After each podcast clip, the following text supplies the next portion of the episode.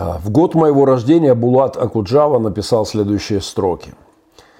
Вселенский опыт говорит, что погибают царства не от того, что тяжек быт или страшны мытарства, а погибают от того, и тем больней, чем дольше, что люди царства своего не уважают больше.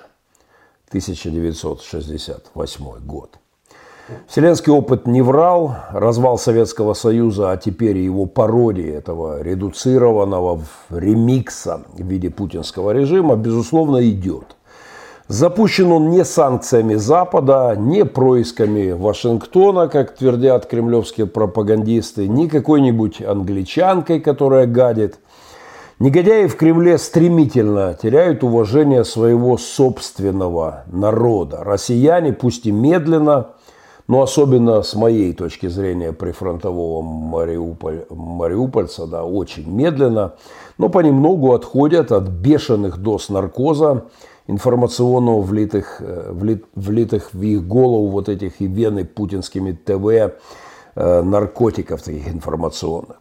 Все ясней граждане России понимают, кто их настоящие враги и где именно они находятся. Показательный лозунг в Хабаровске.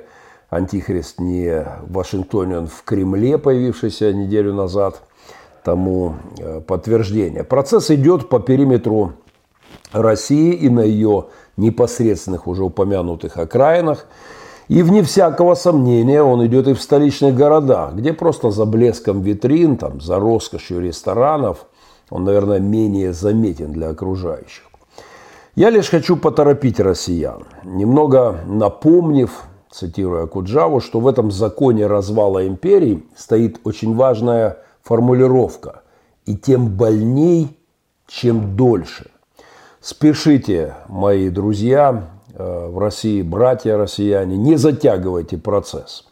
Каждый год этих чертей у власти в вашей стране э, – каждый год, это не только наша украинская кровь в Широкино, пять обстрелов за прошедшие сутки на фронте и один раненый украинский солдат, это не только пытки белорусов э, в следственных изоляторах и избиения на улицах, это не только армянская кровь в Карабахе, просрочка вами, россиянами, изгнания демонического путинского режима умножает те проценты, которые придут по счетам вам, самой России. И тем больней, чем дольше, говорил э, Акуджава в своем стихотворении. Это социологический духовный закон, который работает, работает так же, как работают законы физики. Торопитесь, говорите то, что думаете, вставайте за правду, не бойтесь. Справедливость, попираемая российскими узурпаторами, должна быть оценена вами громко, внятно, четко, как гражданами страны. И вам, а не нам отсюда, мы здесь это делаем, оказывать противодействие режиму. Проект Махненко Вью – это попытка в том числе ускорить процесс гибели кремлевского Мордора. Это мои пасторские размышления к текущим событиям недели. Приветствую друзей и, как всегда, врагов. 20 секунд социальной рекламы и пристегните ремни, мы взлетаем.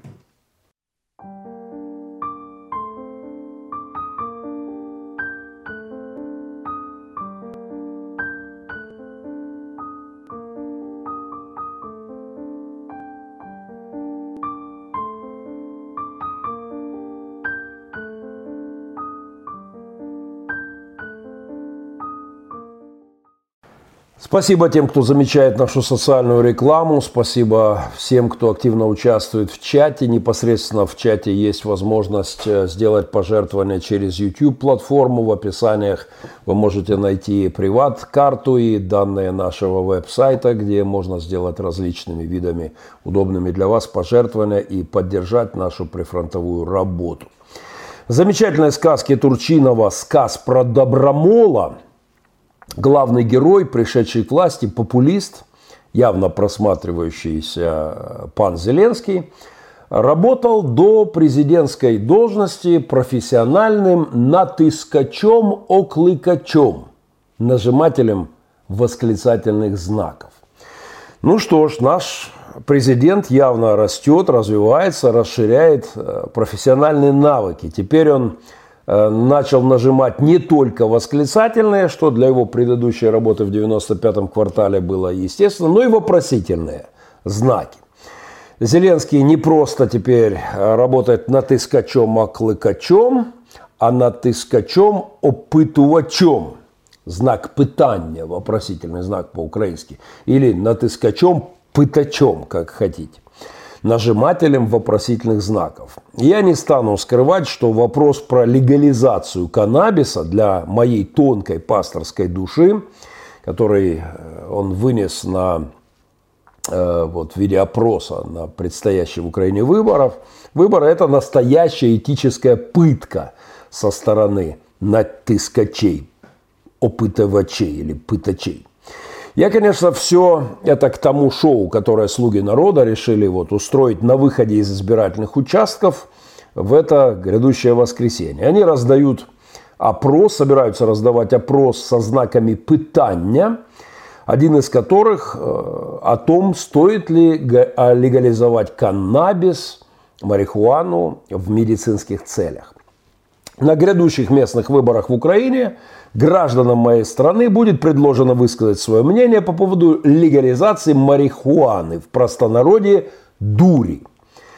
Вопрос о дури от президента – это, конечно, всем пытанием пытань, пытание. Теперь то, что в случае легализации каннабиса в Украине, э, э, теперь вот в этом случае легализации каннабиса в Украине мы точно э, уразумеем суть всего. Вспоминается по этому поводу пародия, э, запомнилась мне пародия на шоу Гордона. Не путать с Дмитрием Гордоном украинским.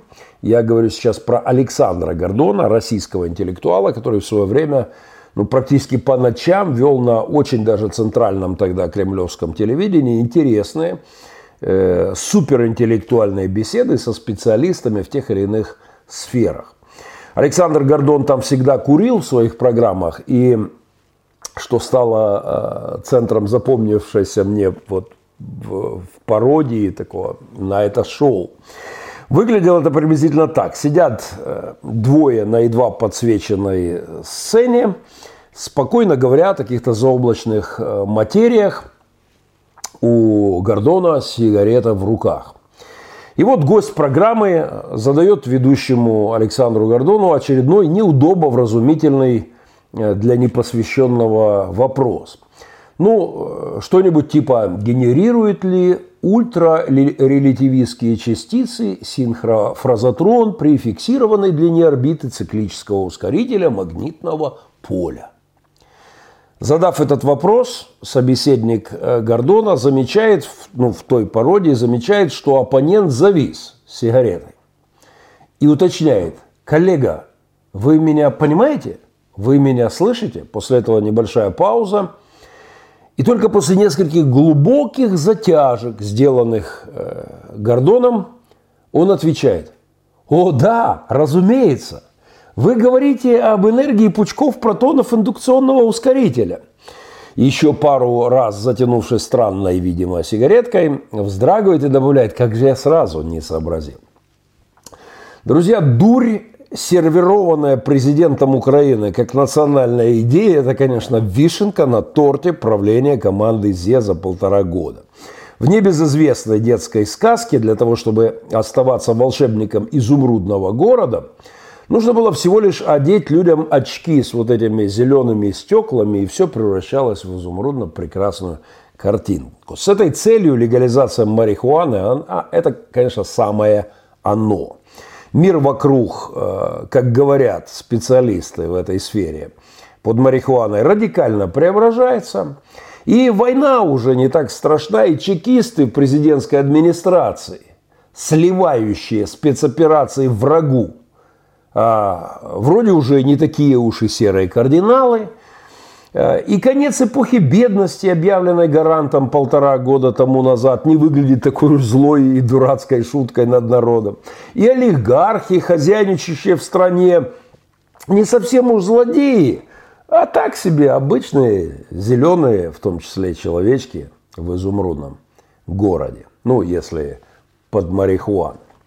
25 октября на избирательном участке я задам тебе пять важных вопросов, э, провозгласил в своих видосиках президент Украины, о том, что мы обсуждаем на улице, на кухне и в интернете, о чем спорим с друзьями, родителями или таксистами, заявил Зеленский и внес вопросник – questions про марихуану.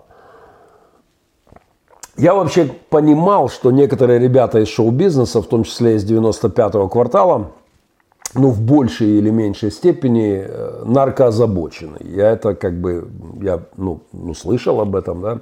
Но все же, чтобы вот так откровенно, всенародно выставлять свои глубокомысленные диалоги, на улице, в такси, на кухне и в интернете о роли наркомании, видимо, в творческом процессе, я прям вот, ну, не ожидал, скажем так. Вы знаете, я полвека прожил в Украине, и вы не поверите, я ни разу в такси, на кухне, на улице ни с кем не обсуждал, как оказывается, актуальнейшую проблему моего народа – легализацию каннабиса в Украине. По версии Зеленского, люди практически только и говорят об этом повсюду. Но, вероятно, в моем присутствии все эти годы они замолкали и меняли тему. А я, понимаете, и не догадывался. А, нет, я, конечно, подозревал еще в детстве, что бабушки у моего подъезда в Хрущевке, таинственно замолкавшие при приближении э, моем каждый раз, я понимал, что они говорят о чем-то недобром.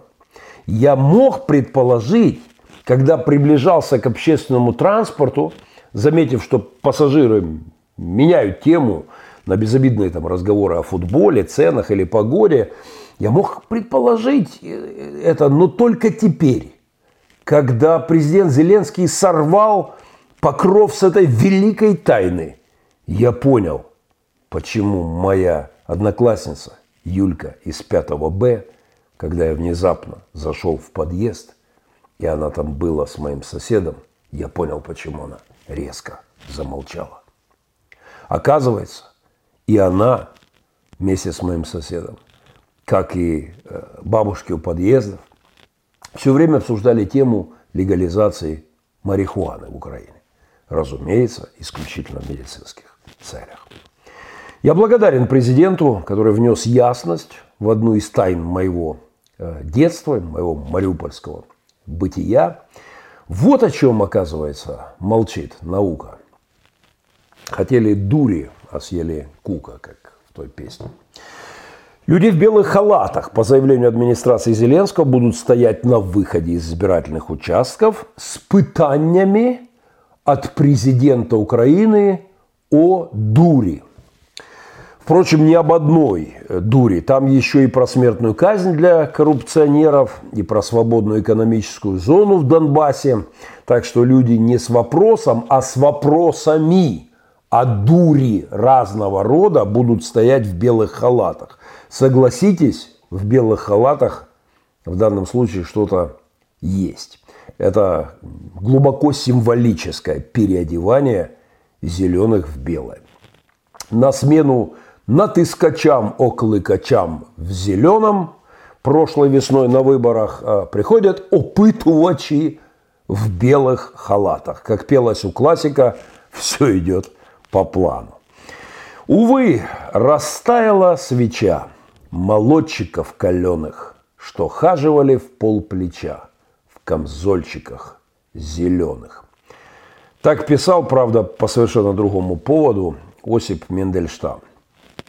На смену камзольчикам зеленым, белые халаты и вопросы, как оказывается, по, о, о которых повсюду только говорит страна, и вопросы, в том числе о легализации ну, разного рода, но и непосредственно каннабисной дури. Всеукраинский совет церквей на встрече с президентом на этой неделе высказал свою обеспокоенность по этому поводу. Вопрос легализации каннабиса в медицинских целях, цитата, не опасность, э, поляга, э, опасность состоит в том, что забота про больных может Э, может перейти в банальное распространение наркотических препаратов. Это опасно, особенно для молодого поколения. Как христиане мы говорим про недопустимость такой легализации, заявил глава Всеукраинского цер... Э, союза церквей евангельских христиан-баптистов Валерий Антонюк. Я присоединяюсь к заявлению Совета церквей и высказываю свою личную обеспокоенность по поводу дурныти с опросами про дурь на выборах. Мое отношение к подобным президентским видосикам-опросикам крайне негативное. Но все же мои претензии не столько к роликам, и э, меня куда более смущают тезисы о необходимости и возможности народовластия в Украине через вот такие опросы. Но об этом буквально через 20 секунд.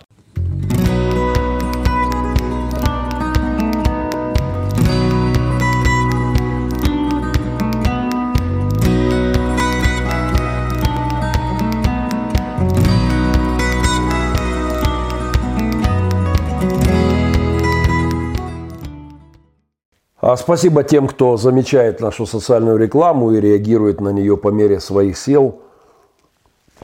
Очень благодарен каждому, кто отзывается и помогает нам закупить, э, закупить отопление для наших социальных центров. Мы близки к цели. Огромное спасибо всем, кто откликнулся и даже э, кто-то провел специальные такие акции для этого. Спасибо большое. Э, у нас есть немало э, прифронтовых нужд. Это и строительство домов для беженцев, и семейные детские дома, это и помощь нашему хоспису для стариков, и прифронтовая зона, и э, абсолютно убитые автомобили наших капелланов в прифронтовой зоне и в социальных проектах. Кстати, если кто-то может в Европе пожертвовать автомобиль, то дайте нам знать, напишите мне в мои социальные сети, я выйду на связь если кто-то может этим помочь. А, и тем не менее продолжим. Говоря о выборах в Украине, я прошу обратить внимание на то, что слово народовластие, которое э, представлял нам и рекламировал Зеленский еще перед выборами, которое вот в случае с опросом 25 числа планируется, так сказать, запускать в практику, с перевода на человеческий является практически синонимом все того же запредельно доставшего вся власть советам, там, вся власть народу. Кому как, а мне, ну как минимум на данном историческом этапе, не нужно народовладье в Украине. Ну, потому что у нас нет пока народа, он только рождается в родовых муках Майданов, революции, обороны страны и в том числе экспериментов с голосованием за популистов. Народом нам только предстоит стать. Мы в тяжелом процессе рождения нации, по моему убеждению, рождения народа, гражданского общества. Вот тогда мы поговорим про народовладье. Пока мы можем получить, если пойдем по пути управления со стороны народа через видосики и всякие опросики, то мы можем получить толповладие, кодловладие, стадовладие, быдловладие, как хотите. И пастыри, в кавычках, для управления таким плебсом однозначно быстро найдутся. Поэтому озвучены уже озвучены уже не раз, и вот предлагаемые нам на практике в тестовом режиме идеи Зеленского править страной через референдумы, я я эту идею категорически э, слышу, когда я слышу, я напрягаюсь, слишком уж пахнет, если не 1917, то как минимум 2014 годом. Возможно, это посттравматический синдром мариупольца, но от слов референдум у меня уже не просто икота, а такая радикальная форма асфиксии, уже удушия. Я отлично помню, как тупая толпа моих земляков, одураченная телеканалами, олигархами и российской пропагандой, я помню, как этой тупой толпой, как котенком играли донбасские олигархи и закулисные ФСБшные драматурги, устроив народовладье в моем городе. Эту тупую звериную стаю я, в отличие от Зеленского, хорошо помню. Воняет от этих шакалов чудовищно, кровь у них стекает по клыкам, и шрамы остаются на всю жизнь. Это историческая реставрация пролетарской революции в Мариуполе э, в 2014 году мне запомнилось в деталях у наших местных ДНРовских швондеров, ну разве что не было кожанок с маузерами, а весь остальной э, антураж, включая спитые физиономии, такой быдловатый лексикон, партийный новояз, вот полная копия Великой Октябрьской социалистической. Бандитское быдло, объявившее себя народом и властью, устроившее у нас здесь цирк под названием референдум, это незабываемо. Возможно, Владимир Зеленский не заметил того, что произошло в Мариуполе в 2014 Он в то время в основном корпоративчики проводил для лидеров партии регионов. Веселил, развлекал тех самых олигархов, которых нынче грозится поставить на место вплоть до пожизненного заключения за коррупцию среди них среди своих бывших клиентов, э, уши которых, в общем-то, торчат за спиной многих процессов, которые идут под чутким руководством Зеленского. Но я отлично помню эксперимент с народовладьем в моей горемычной местности, поэтому убежден, что нам не нужен еще один виток референдумов, не надо. А, достало, обрыдло. Идея референдумами, референдумами править в, в моей стране во время войны тем более полное абсолютно безумие и некомпетентность.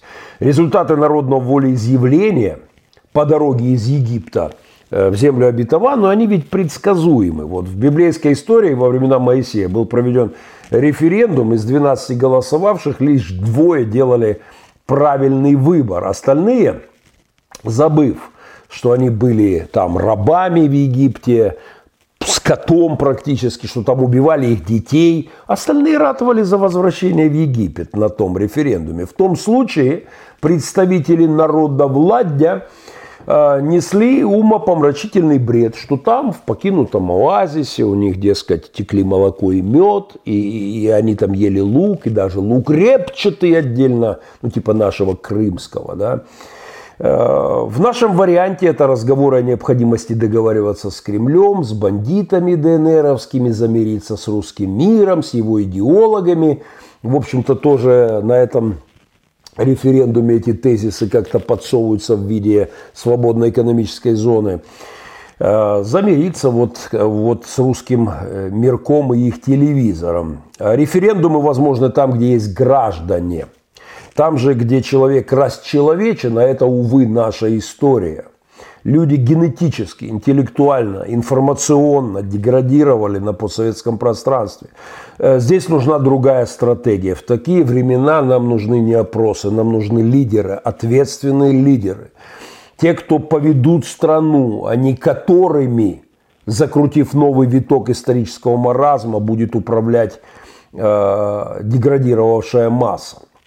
Я могу легко указать направление, куда притопает государство, если оно будет руководимо референдумами, особенно под влиянием новых медийных технологий. Может быть, это пафосно звучит, но богословское определение этому месту – царство Антихриста. Не мной сказано, что широк и пространен путь, ведущий в погибель, и многие идут им, подавляющее большинство вот, на референдумах. Если хотите, это метафизический такой тезис о народовладе. Референдум, друзья, это о Швейцарии, о протестантской реформаторской стране с огромной духовной историей, с формированием гражданского общества на основе мощнейших ценностей христианских. Это государстве, где граждане отказались, на минуточку, отказались от ежемесячной дотации. Подавляющим большинством швейцарцы отказались от того, чтобы им давали деньги каждый месяц проведите этот опрос в Украине, в России, вот с одним шариковским тезисом в бюллетене. Взять ли, э, поддерживаете ли вы идею взять все и поделить? Хотите, я предскажу результат? Как вы думаете, каков бы был процент проголосовавших за на нашем референдуме, если бы у нас швейцарский вопрос стоял на повестке дня, дать ли нам всем денег? Вот тоже.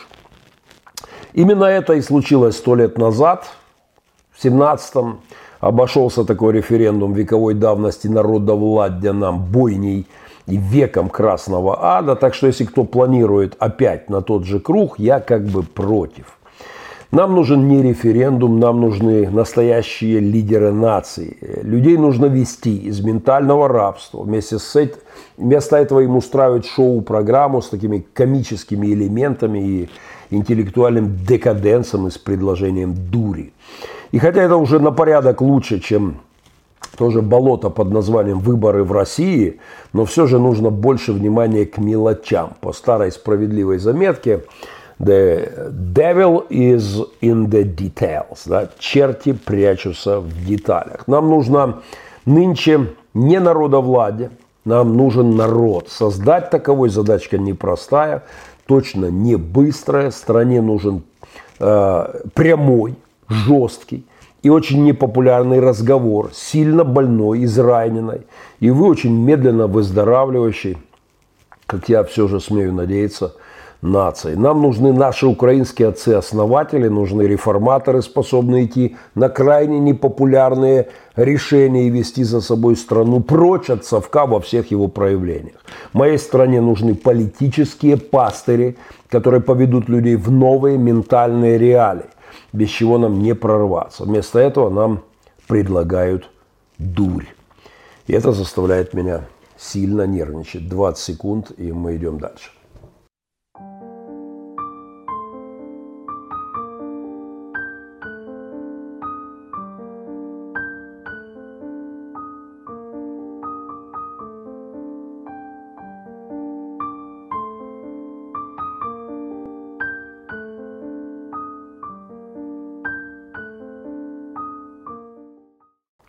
Благодарю всех, кто активно участвует в чате. Не забывайте, пожалуйста, про лайки, перепосты и комментарии. Спасибо тем, кто помогает развивать YouTube канал. Отдельное спасибо за пожертвования. Если вы можете поддержать наши социальные проекты прямо сейчас, мне нужно э, два домика, небольших домика к зиме успеть приготовить. Масса работы, в которую надо вложить средства, чтобы люди могли там зимовать. И это одна из десятков э, экстренных э, ситуаций. Также мы строим дома для беженцев, дом для нескольких семей беженцев. И нам очень нужна поддержка в этом направлении. Буду благодарен за любую посильную помощь. Странный сон о выборах в США развеселил меня на днях. Седьмой год войны я сплю так себе. Ну, наверное, каждая третья ночь мне снится война, обстрелы. Я там прячу детей, бомбы, ДНРовские черти.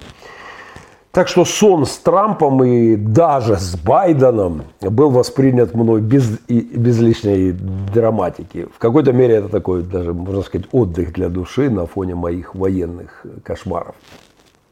Но все же анализ сновидения, в котором благодаря моей какой-то, вот как бывает во сне, я хоть убей, не помню какой именно, э, благодаря во сне, благодаря какой-то моей помощи Трамп победил Байдена. Мне кажется, анализ этого сна достоин внимания. Мир, конечно, не держится на трех китах и на слонах. Точно так же он не держится на политиках. Но все же человечество живо именно благодаря тому, что существуют вечные ценности. И они куда более внятно провозглашаются на выборах, грядущих выборах в США именно республиканцами. Ровно этот факт, как я уверен, обеспечивает лидерство этой не худшей страны в современном мире. Соединенные Штаты, э, их американское лидерство, вот наличие в международном пространстве того самого мирового полицейского, которое я всегда одобрял, и необходимости присутствия которого по богословским причинам, по причине испорченности грехом мира и человека, я всегда всячески поддерживал. Я убежден, что пока есть кому взять за задницу хулиганов на улицах, э, или кому-то есть э, возможность подогнать красавец американский флот под там, берега Северной Кореи, я убежден, что до этих пор в мире будет более спокойно. Ну, хотя рай мы здесь, конечно, не построим, но присутствие США, особенно если это США такого рейгановского или там Англия тетчеровского духа, то я уверен, что это лучший антидот, и, э, и это самый большой ночной кошмар для узурпаторов постсовка, ну и всяческого рода негодяев на э, политических олимпах.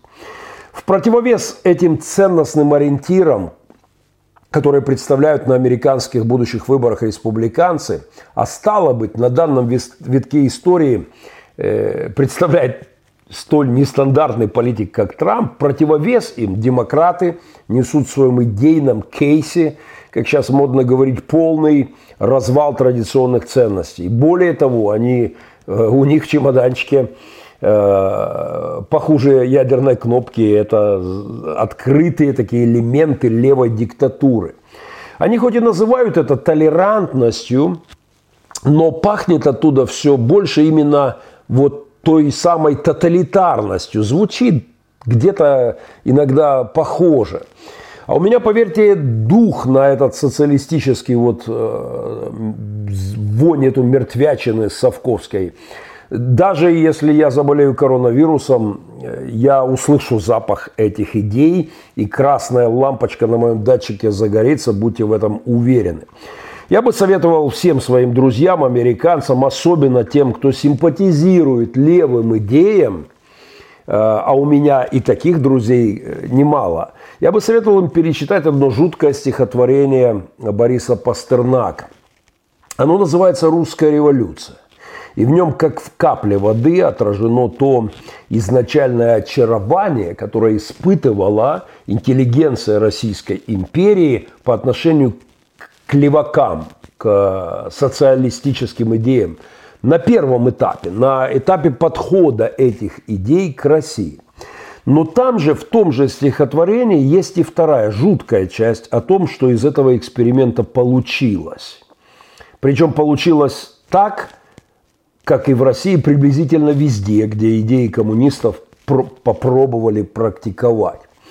Вот что писал Пастернак о левых идеях в период очарования таковыми, но до того, как увидел, что получается на практике.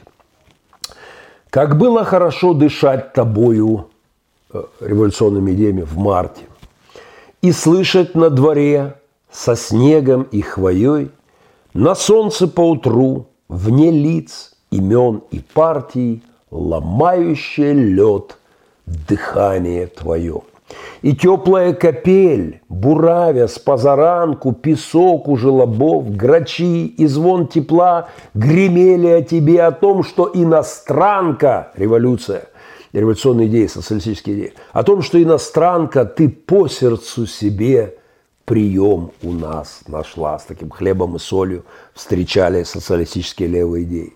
Что это изо всех великих революций светлейшая не станет крови лить, что ей и Кремль люб, и то, что чай тут пьют из блюдца, как было хорошо дышать красой твоей. Там даже у Пастернака есть такое «И грудью всей дышал социализм Христа». То есть леваки на подходе к России вызывали симпатии у российской интеллигенции. Искренне, абсолютно. Э, лед растопит, имперский лед. И, и я понимаю эти симпатии, но они не рассмотрели в тех идеях демонические силы. Э, леваки, рвущиеся, рвущиеся, рвущиеся к власти в США, надо попить кофе, уже начудили на улицах американских городов, прошедшие полгода, и там на улице Сиэтла, Портленда, Нью-Йорка уже пролили немало крови. Так что тут вера в то, что это изо всех великих революций светлейшая не станет крови лить, тут уже должна была такая вера, должна быть поставлена под вопрос – и Кремль ей, и люб, писал Пастернак, и то, что чай тут пьют из блюдца. Ну, в американском варианте должно звучать о революции, о социалистических идеях. Там и бургеры по сердцу ей, и стейки по-техасски, что-нибудь в этом роде. Но я все же очень прошу своих друзей, не надо, не экспериментируйте с левыми э, социалистическими идеями. И грудью всей дышал социализм Христа, описывал очарование э, левых иде... левыми идеями Пастернак. Пожалуйста, не суйте Христа в эти демонические идеи псевдодемократов. Правильно называть американских демократов с учетом их набора ценностей, псевдоценностей, э, с моей точки зрения, правильно называть псевдодемократы. Не клейте Христа на их радужные знамена и запутавшиеся с сексуальной самоидентификацией мозги – Потому что ровно с этими же девизами, кстати, со свободой сексуальной, полной, тотальной, даже с идеями национализации женщин и открытия бюро свободной любви, рвались к власти в 1917 э, коммуняки, отбрасывая традиционные ценности. Э, но получалось, мягко говоря, вот получилось, мягко говоря, не очень. Э, в первой части этого стихотворения Пастернака резко меняется, переходя к практике вот этих социалистических идей в том стихотворении. Когда речь идет об описательной части, не о том, о чем мечталось левакам, а о том, что получилось в результате их социалистического практикума, практикума 17 года. Вот какими строками описывает классик приход социализма, э, левых идей в реальность э, России. Он с Богом Кри кинул, сев и стал горланить к черту. Отчизну увидав, черт с ней, чего глядеть. Мы у себя, эй, жги, здесь Русь да будет стерта. Еще не все сплылось, лей рельсы из людей. Лети на всех парах, дыми, дави и мимо, покуда целы мы, покуда держит ось, здесь не чужбина нам. Дави, Здесь край родимый, здесь так знакомо все. Дави, стеснение брось. Теперь ты бунт, теперь ты топки полыхание. И чат в котельной, где на головы котлов пред взрывом плещет ад, балтийскую лоханию, людскую кровь, мозги и пьяный флотский блев. Я могу спорить, что приход леваков в США к власти, если не будет оказываться консервативное э, противостояние, э, буквально за несколько электоральных витков, а может быть даже за один, закончится вот приблизительно всем тем же. Кликнув с Богом предвыборных платформах в уши христиан, леваки, взяв вожжи в свои руки, в реальности воскликнут к черту. И Америка тогда, как и Русь в 1917-м, будет стерта. Точно по Пастернаку и по классике. Я могу дать гарантию, что в случае, если левакам с Марксом в гендерно замороченных головах дать полную власть, то ад в США будет ровно тот же, ровно тот же, что и в царской России, э, сдавшейся этим идеям. Только в стихотворении Пастернака тогда меняйте, я не знаю, там, балтийскую лохань на калифорнийскую. И флотский блев на какой-нибудь БЛМовский. И чат в котельной, где на головы котлов пред взрывом плещет ад балтийскую лоханью. Людскую кровь, мозги и пьяный флотский блев.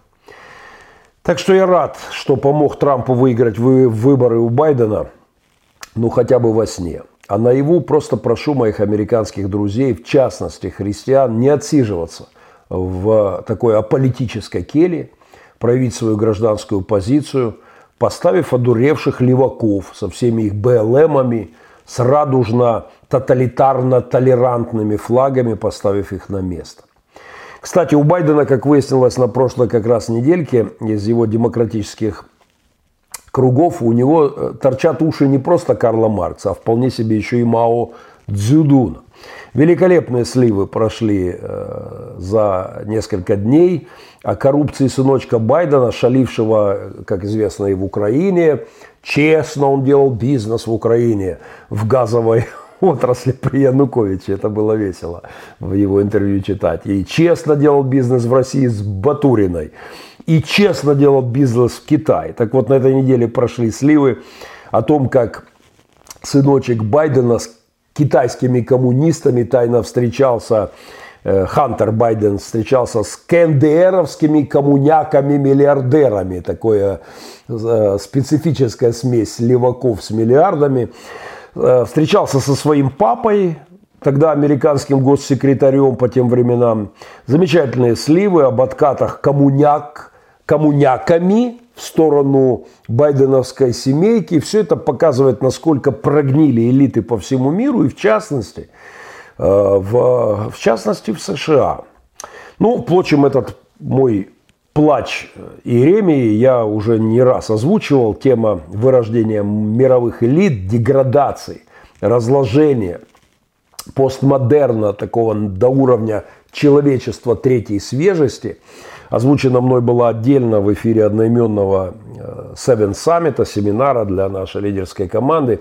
Кстати, еще раз настоятельно рекомендую Seven Summit на моем YouTube-канале, плейлист Seven Summit э, «Человечество третьей свежести». Для понимания того, что происходит в мире, где мы живем, это э, крайне важно. Так что я рад, что в моем сне помог Трампу Э, выиграть у Байдена 20 секунд, и у нас очень интересный разговор.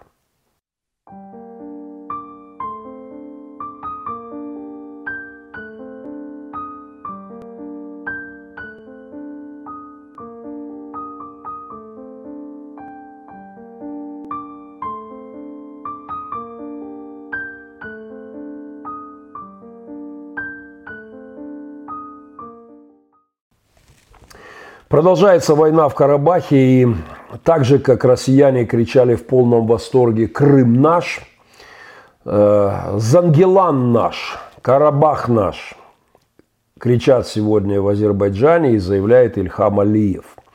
Президент Азербайджана проинформировал э, вчера о взятии э, своими военными Зангелана и еще 24 сел. Я не буду опять повторять свою позицию по этой войне. Кому интересно, две недели назад я подробно говорил то, что об этом думаю. Но, наверное, напомню лишь ключевой тезис. В Нагорном Карабахе, как и в баскетбольном кольце Бесланской школы, взрываются заложенные Сталиным, Лениным и не обезвреженные Ельциным, Путиным, а последним еще явно поджигаемые мины – Раз уж сегодня меня прорвало на поэзию, то воспользуюсь еще одной жуткой иллюстрацией у Евтушенко.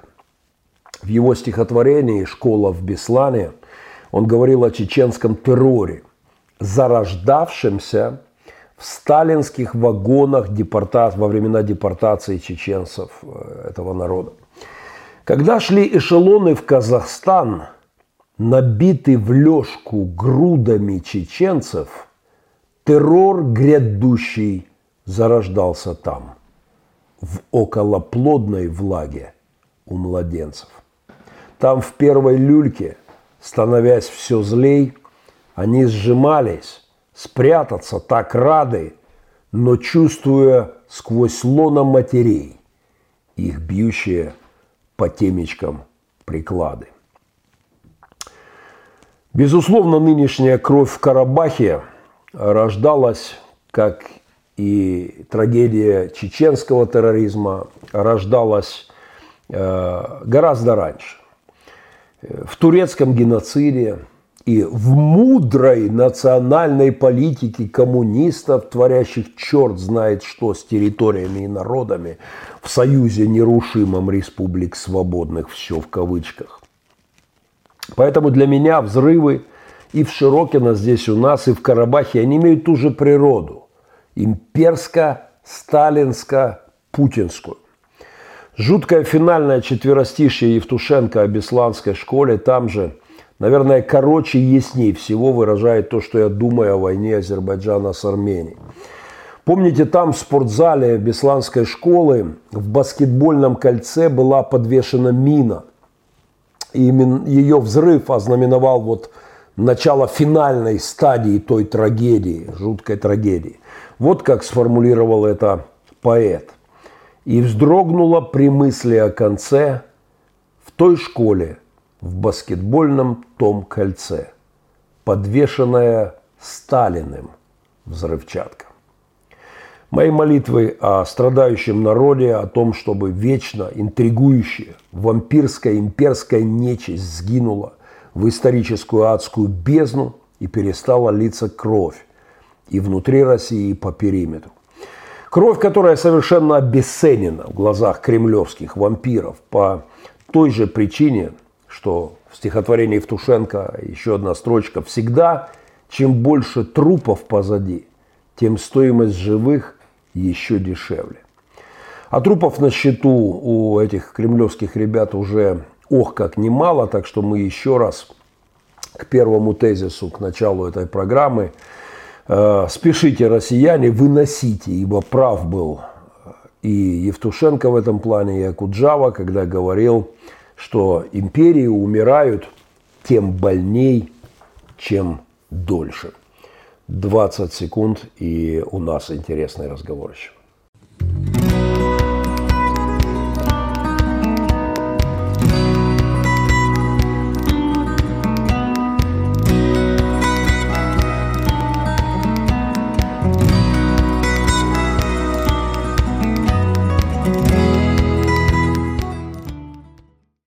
Спасибо всем друзьям, которые активны в чате. Благодарю за лайки, перепосты, комментарии. Не забывайте про подписку на канал.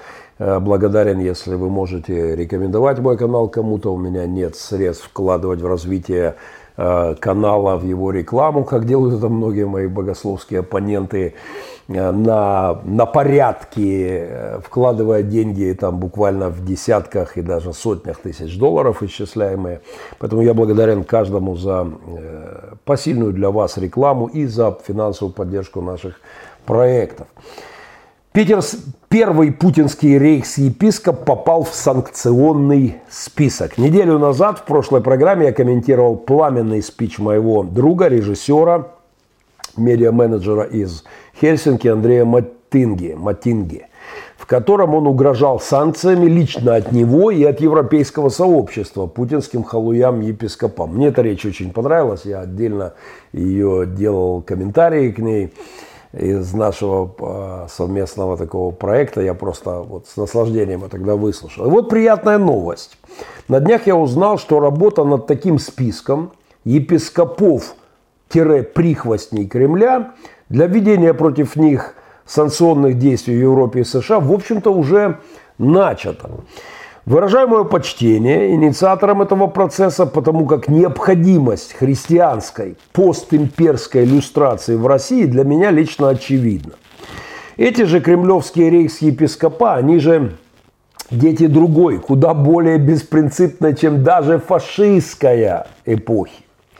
Вот в отличие от рейхс-епископа Мюллера, прислужившего гитлеровскому режиму и подпевавшего сатанисту Адольфу Гитлеру, Нынешние, подпевающие Путину, все эти Ряховские, Рикренеры и прочие Шевченко-Соливончики, они ведь самоубийством в момент краха путинской системы не покончат. Ну, ровно никто.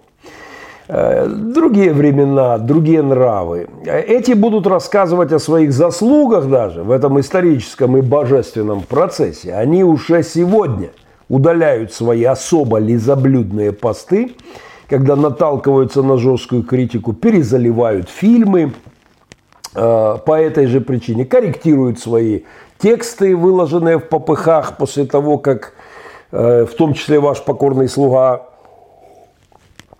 говорит, что он об этом думает. Короче, они уже репетируют прыжки спирит под выпад выпертом э, ввиду предстоящих грядущих, безусловно, перемен в, в России. Поэтому я считаю, что фиксировать их халуйские э, вот эти всякие публикации, посты, заявления, видосики, книжосики и прочее, э, фиксировать это поименно надо, с расстановочкой. Надо документировать их преступления, коими, безусловно, являются многих действия в поддержку бандитских узурпаторских режимов. Все это фиксировать это важно и, конечно, своевременно. Российский гражданин, которого, по мнению множества его знакомых, а, раньше звали Димой Бричкиным, неким загадочным образом превратился вроде бы в куда более респектабельно звучащего, на минуточку, Дитриха Брауэра. А, и не абы какого Дитриха Брауэра, а архиепископа. Путем несложных махинаций, смена имени и фамилии, э, на куда более подходящие для данной операции должности. Э, одна из меньших в этом ряду вот операция по смене имени и фамилии. Вот он превратился, э, внимание, с 2014 года этот парнишка превратил, 2014 превратился ни много ни мало в члена Совета по взаимодействию с религиозными объединениями при президенте Российской Федерации в архиепископа Евангелическо-лютеранской церкви в России. Такой коллега Ряховского, такой же лизоблюд путинский, но уже в списке с э, заслугами этого мерзавца в епископской рясе. Э, список его заслуг велик. У него великолепная карьера, захваты храмов с использованием всяких путинских ЧОПов, вот этих частных охранных предприятий, э, захваты храмов при полной поддержке, а, никогда, а иногда и при непосредственном участии ФСБшных гнид. Вот вам только один фрагмент вкратце для портрета этого уже э, попавшего в санкционные списки епископа. Э, вот вам только один фрагмент. А зацените глубину проникновения ФСБ в эту э, псевдоепископскую российскую душу. Это история с чудом, настоящим чудом, но нет, не воскрешение Лазаря, а с очень своеобразным чудом.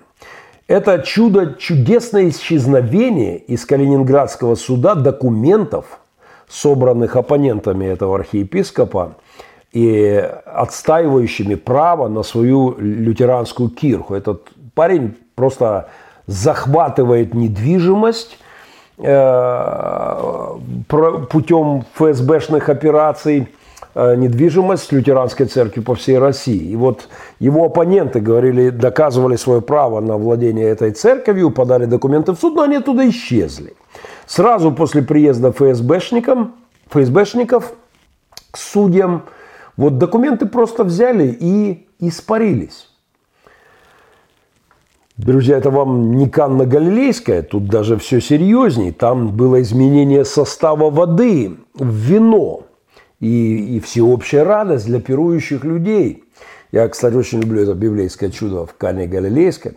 Но здесь документы вообще исчезли, они чуть-чуть изменились. И при том исчезли не на радость всем, а на радость именно Дитриху Брауэру, архиепископу, в кавычках.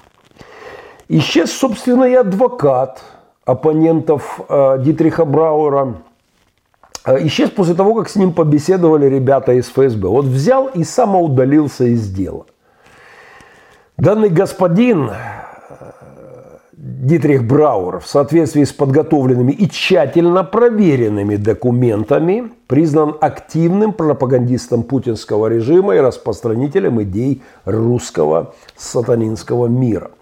В 2014 году он начал активную деятельность по преследованию верующих – выступал в Государственной Думе Российской Федерации с призывом максимального ужесточения законодательства Российской Федерации в отношении к неправильным религиозным организациям.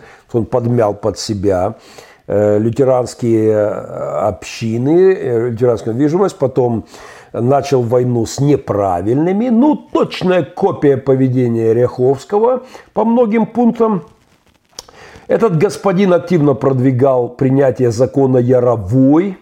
Тут, мне кажется, даже, э, даже уделал Ореховского на этом зигзаге. Э, после принятия закона он использовал государственные органы власти и связи в силовых структурах в борьбе за собственное и свое личное влияние. Он активно поддерживал оккупацию Крыма, отправился в Крым сразу после оккупации, где подчинил себе лютеранские общины, имеющие собственность и бывшие до этого в юрисдикции Украины. То есть просто, вот, просто отжим собственности, активно выступал. А хотя этим тоже Э, господа российские епископа упомянутый мной не раз, тоже грешат. Мы будем, даст Бог, этим заниматься. Поддерживал российское введение войны на востоке Украины. А, ведет этот господин активную работу ведет с государственными органами по выявлению инакомыслящих. Своими, к своим заслугам он относит ликвидацию организации свидетелей Иеговы, использовал членство в Совете при президенте Российской Федерации для преследования неугодных и реализации своих бизнес-интересов. Все это тщательно документировано в своей деятельности Дитрих Бауэр и пользуется покровительством высших иерархов РПЦМП. Ну а как же? Чекисты, они ж братство чекистское, Дзержинского, все, что там повязано. В общем-то, и Ряховский господин постоянно своими дружбанами в московской патриархии хвалится э, этими кгбистами в рясах. Господин Дитрих Бауэр обвиняется в содействии осуществлению преступных планов, я читаю с официального сайта, обвинения преступных планов российских властей по разрушению принципов международного права, политики мира, демократии, противодействия коррупции, инициированию преследования религиозных меньшинств на территории Российской Федерации и обвиняется в личном участии в этих преследованиях, использовании органов власти, силовых структур для расправы над неугодными ему людьми. Ссылочку на документы я выложу в описании. Я, в общем, от всего сердца поздравляю российских христиан с тем, что до негодяев – руководящих некоторыми объединениями церквей и проявляющих особую ревность в служении бандитскому режиму Кремля, добирается карающая рука, ну, по крайней мере, правды и э, следующего, уверен, пусть не быстро, как нам хотелось бы, но и следующего за правдой правосудия. В общем-то, этот список почин, которому дал господин э, упомянутый э, Дитрих, прости господи, э, имя-то как испоганить надо, а? Э, в общем-то, да, этот список, безусловно, должен расти. Я не раз озвучивал фамилии тех, кто непременно должен войти в эту галерею позора для потомков. Э, вот э, в случае отсутствия внятного покаяния, я надеюсь, у них еще есть время – на то, чтобы просто озвучить свое внятное, четкое покаяние. Хотя убежден, что свои должности они должны лишиться даже после этого. А, я не раз озвучил их фамилии и уверен, что в этой галерее позора э, должны, вот, они должны оставить свой след в истории, вот, э, где они отметились, ну, в смысле, нагадили. Да, это надо зафиксировать для потомков. Я еще нескольких кандидатов в этот замечательный список э, озвучу буквально через 20 секунд. У нас еще интересная, э, интересная новость, требующая комментария. А Дитриху Брауэру мои поздравления. Ряховским, Рекренером и всяческим соливончикам приготовиться. Как говорится, вы все еще поете в унисон с Кремлем, тогда мы идем к вам.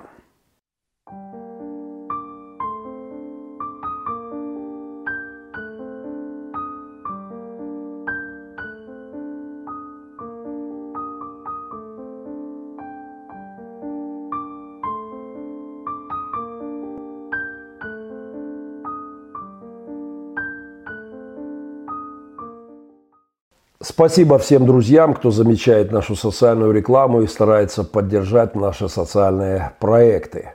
А, зима совсем рядом. Огромная благодарность. Мы уже закупили большую партию дров. Вот вот-вот будем покупать вторую. Будем благодарны, если вы сможете еще что-то подкинуть в этом направлении. Также идет строительство нескольких домов, и один из них это дом для нескольких семей беженцев. Э, невероятно благословенного Божия человека, мы будем благодарны за любую посильную помощь. Также надо успеть еще приготовить несколько домиков к тому, чтобы люди могли там зимовать в холода. Нужно проделать еще экстренную работу, все это требует финансов. Спасибо тем, кто Э, может поддержать нашу работу любым посильным способом, в том числе прямо на YouTube в чате есть такая э, опция. Масса народа на этой неделе прислала мне ссылочку на вот эту троицу братов с просьбой откомментировать их шедевр, выложенный в YouTube под названием «Церковь и революция 2020. История, аналитика, современные вызовы. Очень так претенциозно звучит. При всей моей хронической усталости от апологетики э, я все-таки из-за количества ссылок, полученных мной от друзей и подписчиков, я вынужден был нажать play и ознакомиться с этим еще одним э, в ту же копилочку будущей церковной постимперской, постпутинской христианской иллюстрации, вот таким шедевром. А, я, конечно, должен начать с покаяния. Весь этот документ, как и когда-то в моей полемике с Мунтяном, я не осилил просто, не в силах осилить. И дело здесь не в недостатке времени, а я бы сказал больше в заезженности жанра. Ничего нового эти господа в костюмах и галстуках таких КГБшников 80-х не представляют, как и излагаемые ими тезисы, по крайней мере те, с которыми я ознакомился. По моему мнению, эти братья с лицами, кстати, просто вот у меня какая-то ассоциация была с Башировым и Петровым на легендарном сеансе у Симонян. Вот просто, я думаю, что эти братья просто отработали, кстати, очень некачественно, отработали методичку из Кремля высказаться по белорусскому вопросу. Перед ними по этой же программе уже отметились и Алекс Шевченко, правда, удалив свой пост после моей критики, поменяв на что-то куда более слащавое. И Сергей Ряховский тоже удалил из Ютьюба свой призыв к белорусским рабочим не бастовать, а расслабиться и получать удовольствие, когда их насилует Лукашенко. Так что первое, что я об этом думаю, э, что эти браты на работе, на задании. Второе – что касается, у меня, естественно, нет возможности это доказать, но, так сказать, по сумме аргументов. Э, и по тому, как, что я знаю о работе вот, э, ФСБ в России и по уже упомянутым выше, я думаю, что, во-первых, они э, вероятней всего на работе, поскольку архивы архивы закрыты, и даже в Украине, когда их предложили вскрыть и все это выложить, э, запаниковали элиты многих союзов, то я уверен, что вот нынешние российские лидеры, а эти браточки там в верхах, они по уши в путинском ФСБшном э, дерьме. Второе, что касается непосредственно аргументов этих господ, это просто полное бесстыдство. Они в первые же минуты подменяют тезис белорусских и украинских пасторов о том, что церковь должна возвышать голос против несправедливости. Они меняют этот тезис на заявление, якобы мы говорим, что церковь должна быть с народом.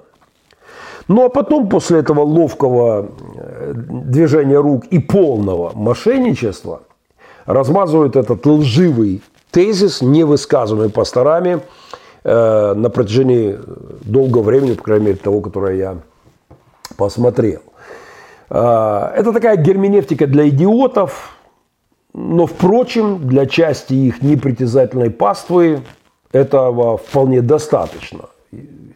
Увы, но отсутствие критического мышления во многих маргинальных псевдопротестантских, псевдореформаторских кругах, достаточно упомянуть пару стишков из Библии, абсолютно оторвав их от реалий, а, само слово Библия и выглядеть вот благочестиво, делать правильно ладошки, сидеть в правильной позе, говорить куда более нежным э, фарисейским лексикончиком, чем Христос, апостолы, пророки и, и, и тем паче Махненко. И в общем-то, этого достаточно, чтобы производить впечатление того, что они глаголят некие истины.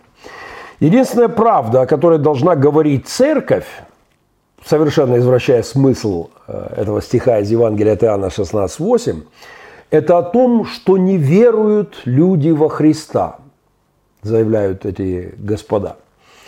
Вот другой неправды нет. Вот веруешь, не веруешь, вот все, о чем мы должны говорить не веруете вы.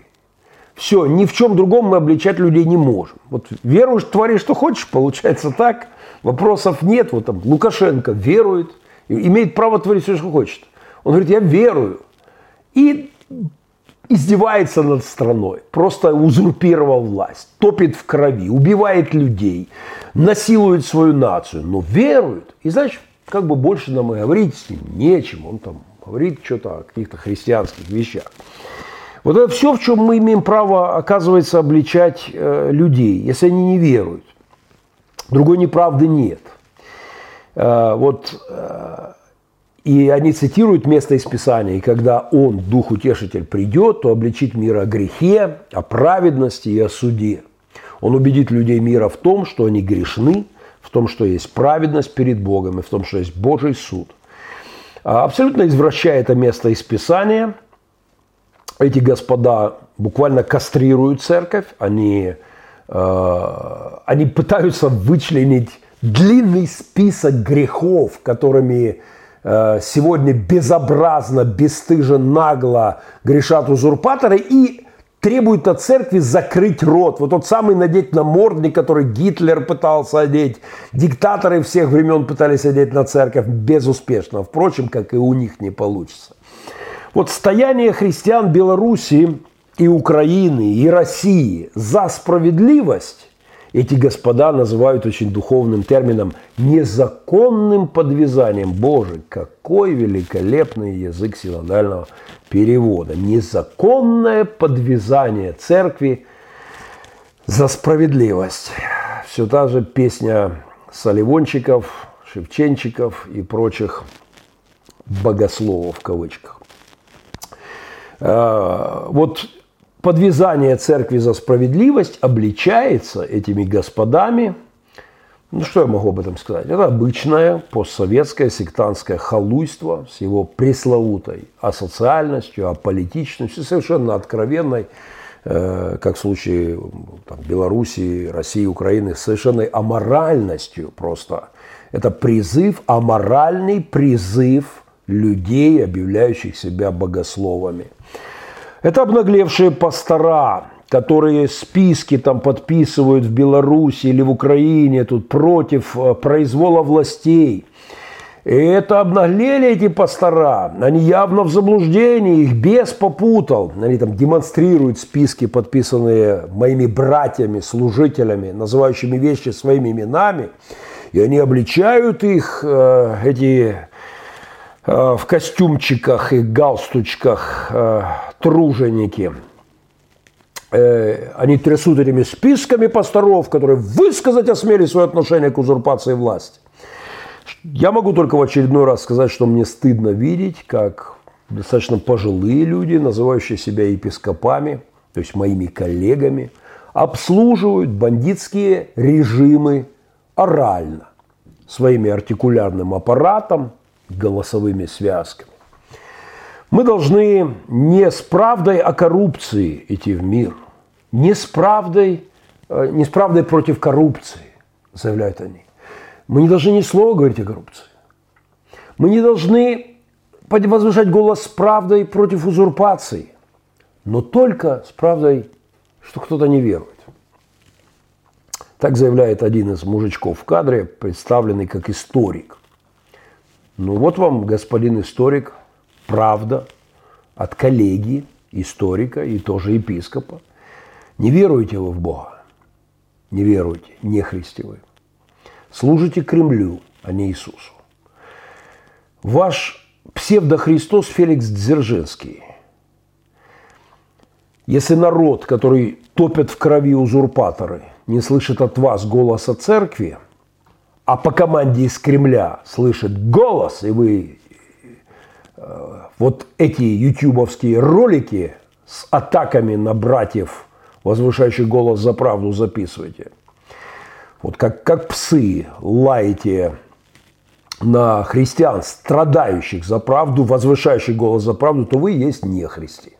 Покайтесь, господа, в костюмчиках и с должностями, лидеры союзов, объединений, все вот эти брауэры, а, которые там хорошо уселись и издревле.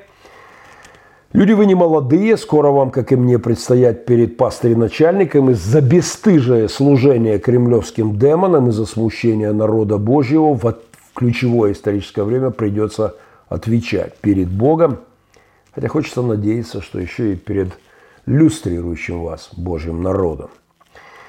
Это пасторство, которое загоняет за синий лес христиан, вычеркивающий церковь не просто из повестки дня, а вообще из жизни общества, вообще с, с позиции правды, справедливости, достоинства, прав человека. Это не просто ставить свечу под кровать, это поливать свечу вашим каким-то вашими помоями псевдобогословскими. Эти господа представители Международного союза церквей евангельских христиан-баптистов, насколько я выяснил, э, э, союза с достаточно серьезной историей. Ну, что я могу сказать? Как в союзе РосХВЕ, э, лидеры халуи путинские, так вот и в этом, вероятно, союзе также – три богословских мошенника, подводя итого тому, что я посмотрел, подменив тезис с того, что христиане возвышают голос за справедливость, потому что они просто должны быть, они говорят, мы, мы с народом, да, Христа распяли на основании демократического выбора народа. Вот вам чистая демократия. А вы хотите быть с народом? Никто не призывает быть с народом просто. Но когда народ возвышает голос против несправедливости, церковь обязана быть там, ровно там. Но ату ее, такую церковь, приказали в Кремле, и господа отрабатывают, как я понимаю, свою. Церковь должна быть святой и непорочна, заявляет, напоминает нам один из этих э, джентльменов. Но я хочу напомнить, что молчащая церковь она как раз опорочена, если хотите, изнасилована. Кстати, когда женщину насиловали в Израиле, и она не кричала во время насилия, она обвинялась виновной в блуде.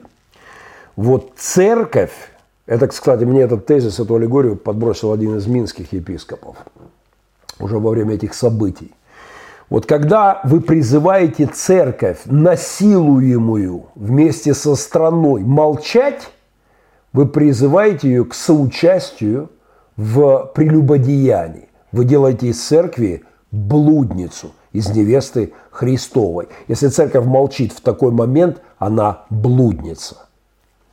Вы хотите опорочить церковь, заставив ее, когда ее насилуют вместе со страной Лукашенко или Путин, или у нас тут Януковичи, заставить церковь молчать. Тогда вы соучастники изнасилования церкви и превращения ее в блудницу. Впрочем, мой трижды коллега, историк, магистр журналистики, проповедник в Царицыно, церковь М. СЦЕХБ в Царицыно, Вениамин Михайлович Хорев привлек таки мое внимание, и прежде чем предложить его кандидатуру в санкционный список путинских халуев, о котором я говорил выше, я досмотрю материал и отдельно поработаю не только по этому материалу, но и непосредственно по этой интересной персоне. Судя по всему, э, небезызвестной персоне и по его духовному творчеству. Но это уже точно не сегодня. 20 секунд, и мы вернемся.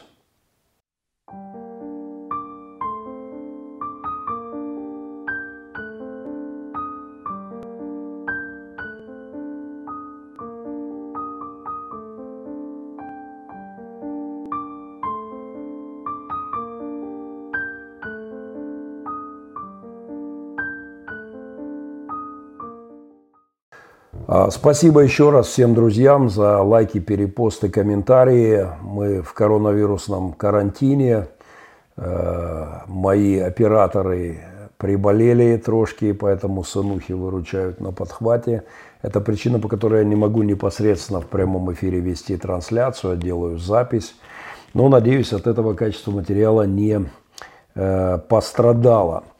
Э, спасибо тем, кто активен в чате, спасибо за поддержку финансовую. Э, мы заканчиваем закупку дров для наших э, критически нуждающихся в социальных проектах в этом.